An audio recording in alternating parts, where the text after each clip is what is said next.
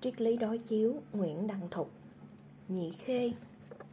Ấn hành lần thứ nhất Sài Gòn, Việt Nam 1973 Ảnh ấn thuộc Thư viện Huệ Quang 2017 Chương 1 Xưa nay, người ta thường phân biệt có hai khu vực, hai tinh thần văn hóa khác nhau Như văn hóa Đông Phương và văn hóa Tây Phương. Và người ta cho rằng văn hóa Đông Phương thì hiếu tĩnh, văn hóa Tây Phương thì hiếu động Văn hóa Đông Phương thì duy tâm, văn hóa Tây Phương thì di vật Văn hóa Đông Phương thuộc về đạo học, văn hóa Tây Phương thuộc về khoa học, vân vân.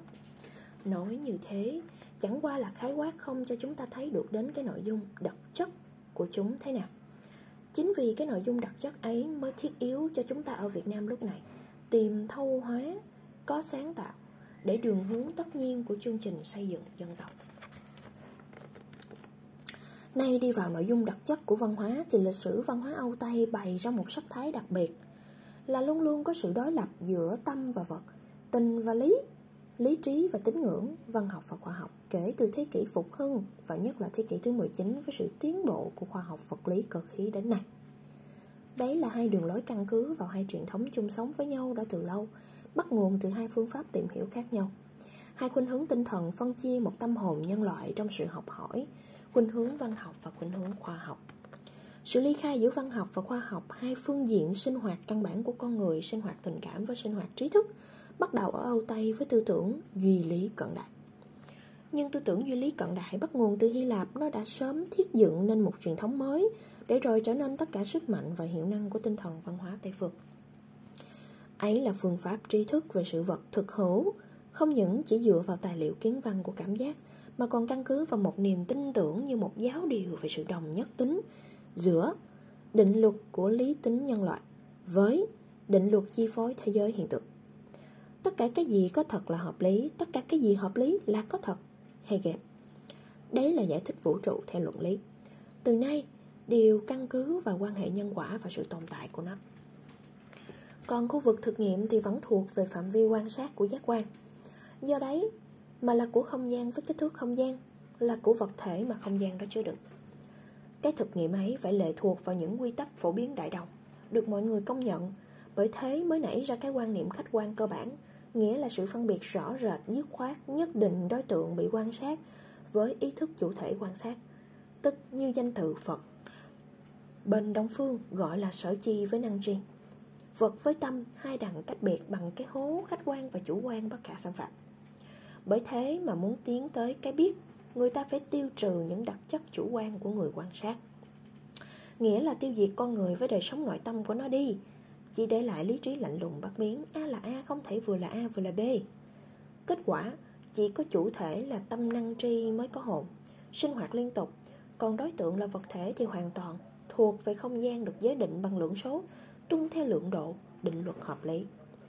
Và điều lý tiết độ quy định tất cả tiến triển trong thời gian, không có sự ngẫu nhiên bất ngờ trong chiếc đồng hồ của đệ cạc. Ông tổ của chủ nghĩa dự lý cận đại ở Âu Tây vậy.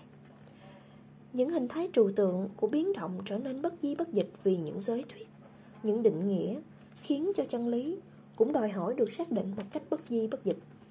Đến tâm lý, vốn cho chảy biến đổi như thác đổ, đầy tính cách bất ngờ, phi lý, thì bị tiêu trừ hết sạch. Để được thay thế bằng những tính chất bền vững, cố định của những giới hạn không gian nghĩa là các cách thức của hình học đặt vào tâm lý học. Nào tâm tình rộng hẹp, tư tưởng thẳng thắn, cảm nghĩ sâu xa. Tất cả cái gì người ta cảm thấy, cái gì không thể giới định được và luôn luôn biến chuyển của thời gian sống động thì lần lượt được đóng khung vào trong những hình thức tinh thần là những ý niệm có giới hạn rõ rệt bất di bất dịch theo kiểu hình thức của không gian. Người ta không gian hóa tất cả vì khoa học là lượng số, tất cả đều được hàm lượng, hạn định. Cái truyền thống ấy thấm nhuần tinh thần văn hóa Âu Tây, khoa học trong ngoặc kép, thâm sâu đến nỗi nhân loại phương Tây, coi như thể là tự nhiên không thuộc bản tính nhân loại. Đấy là cơ bản của tư tưởng Tây Phương, tư tưởng máy móc vô hồn lạnh lùng duy lý. Thực ra các nhà xã học và nhân chủng học từ lâu đã xác định Trước đây, vẫn có một cách thức tư tưởng khác với tư tưởng duy lý Âu Tây gọi là tư tưởng trước lý tính của nhân loại Đông Phương. Theo lối tư tưởng này, thì vật đối tượng của tâm năng tri, của ý thức chủ thể Cần biết tức là sở tri Không bị cô lập trong giới thuyết bởi định nghĩa đứng phân biệt sáng đoạn hẳn với người quan sát Giữa vật với tâm có sự thông cảm để biết Năng tri với sở tri Chủ thể với đối tượng quan sát có mối quan hệ thông đồng với nhau, Cũng như tất cả sự vật trong vũ trụ đều tương quan với nhau, Mà có vì cũng những biểu hiện thực tính tối linh Người nhân loại là cái linh của trời đất muôn vật, Nhân địa, Nhân thiên địa vạn vật linh chi. Đấy là nguyên lý vạn vật nhất thể. Vũ trụ hiện hữu là một thể trong cái tam đại đồng, Thiên địa, phụ mẫu, trời đất, cha mẹ. Sự vật được xem như chính ta cảm nhận ở nơi ta. Tất cả phối hợp với nhau không theo định luật vật lý cơ giới Mà phản ứng cảm tính, hấp dẫn, thôi thúc nhau Theo định luật. Đồng thanh tương ứng, đồng khí tương cầu Nghĩa là cái gì cùng âm thanh với nhau thì đáp ứng với nhau Cái gì cũng khí chất thì tìm đến với nhau. Cũng là thanh khí xưa nay Mới cùng nhau lúc ban ngày đã quên Kiều. Đấy là định luật Phương dĩ loại tụ Vật dĩ quần phân. Nghĩa là phương hướng thì tụ hợp vật giống nhau, Vật này vật khác thì lấy sự đoàn tụ phân biệt với nhau. Đấy là định luật loại tự của văn hóa hay là tâm lý cổ sơ. Các vật tương tự khác nhau với nhau thì như nhau, cùng một vận mệnh liên đới với nhau. Do đấy mà có pháp luật hay ma thuật, tưởng có thể ở cách xa, phù chú vào vật tương tự làm trung gian có thể di chuyển được bệnh tật của vật nguyên bản sang vật khác. Bởi thế, một lời nói, một âm thanh tương tự được phát biểu ra, có ảnh hưởng vào đối tượng người ta chỉ định. Tất cả một hệ thống tương quan giữa vật nọ với vật kia tạo nên một thế giới quan trời đất người, mật thiết quan hệ với nhau ở cái bản thể chung, đồng nhất thể là nguồn sống, là sinh sinh, không bao giờ hết, là bản tính còn mãi tồn tồn để nuôi cho cái tin tưởng của người với vũ trụ, vận mệnh cá nhân với vận mệnh hành tinh tú hỗ tương ảnh hưởng lẫn nhau. Đây là tín ngưỡng cầu phong đảo vũ, thông hành trong lĩnh vực văn hóa đông phương với quan niệm truyền thống, con người là một vũ trụ nhỏ. Ở đây sự hiểu biết hoàn toàn với cái biết chân tri, thật biết, lại đi ngược hẳn với cái lối biết của tây phương quan niệm. Vật đối tượng để biết với người quan sát không có cách biệt mà là hợp vào làm một cảm thông. Ở trình độ cổ sơ đấy, thì cái biết ảo thuật mộng triệu tiên tri. Một nước sắp thịnh vượng thì có điềm lành báo trước, một nước sắp tiêu vong thì có điềm gỡ hiện ra. Nhưng ở trình độ cao nhất của cái biết ấy là cái biết thần bí. Trong đó, Thượng đế biểu hiện rõ ra cho người ta Khi nào tâm hồn cá nhân tham thông hiệp nhất với Thượng đế. Coi như một đại hồn.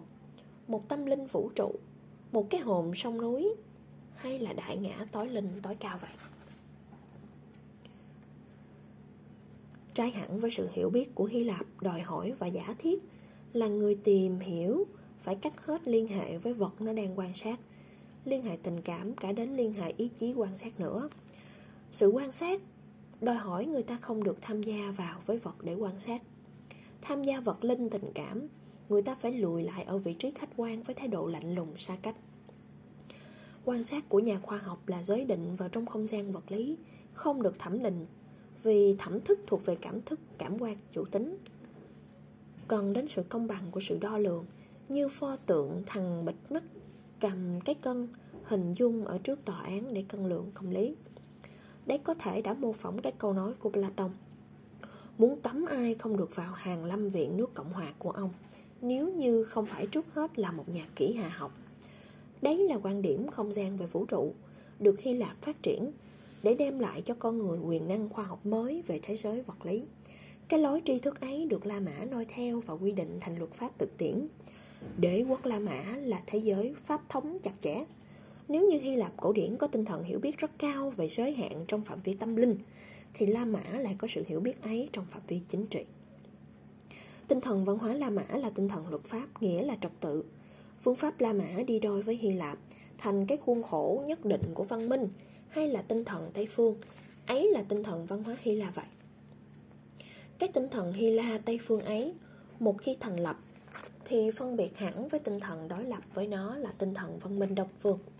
Tuy nhiên, Từng phen Đông Phương vẫn tìm ảnh hưởng vào Tây Phương qua những cuộc tiếp xúc binh bị, như sau thời A lực sĩ Đa Đức, Alexandre Larand, chinh phục Tây Bắc Ấn Độ.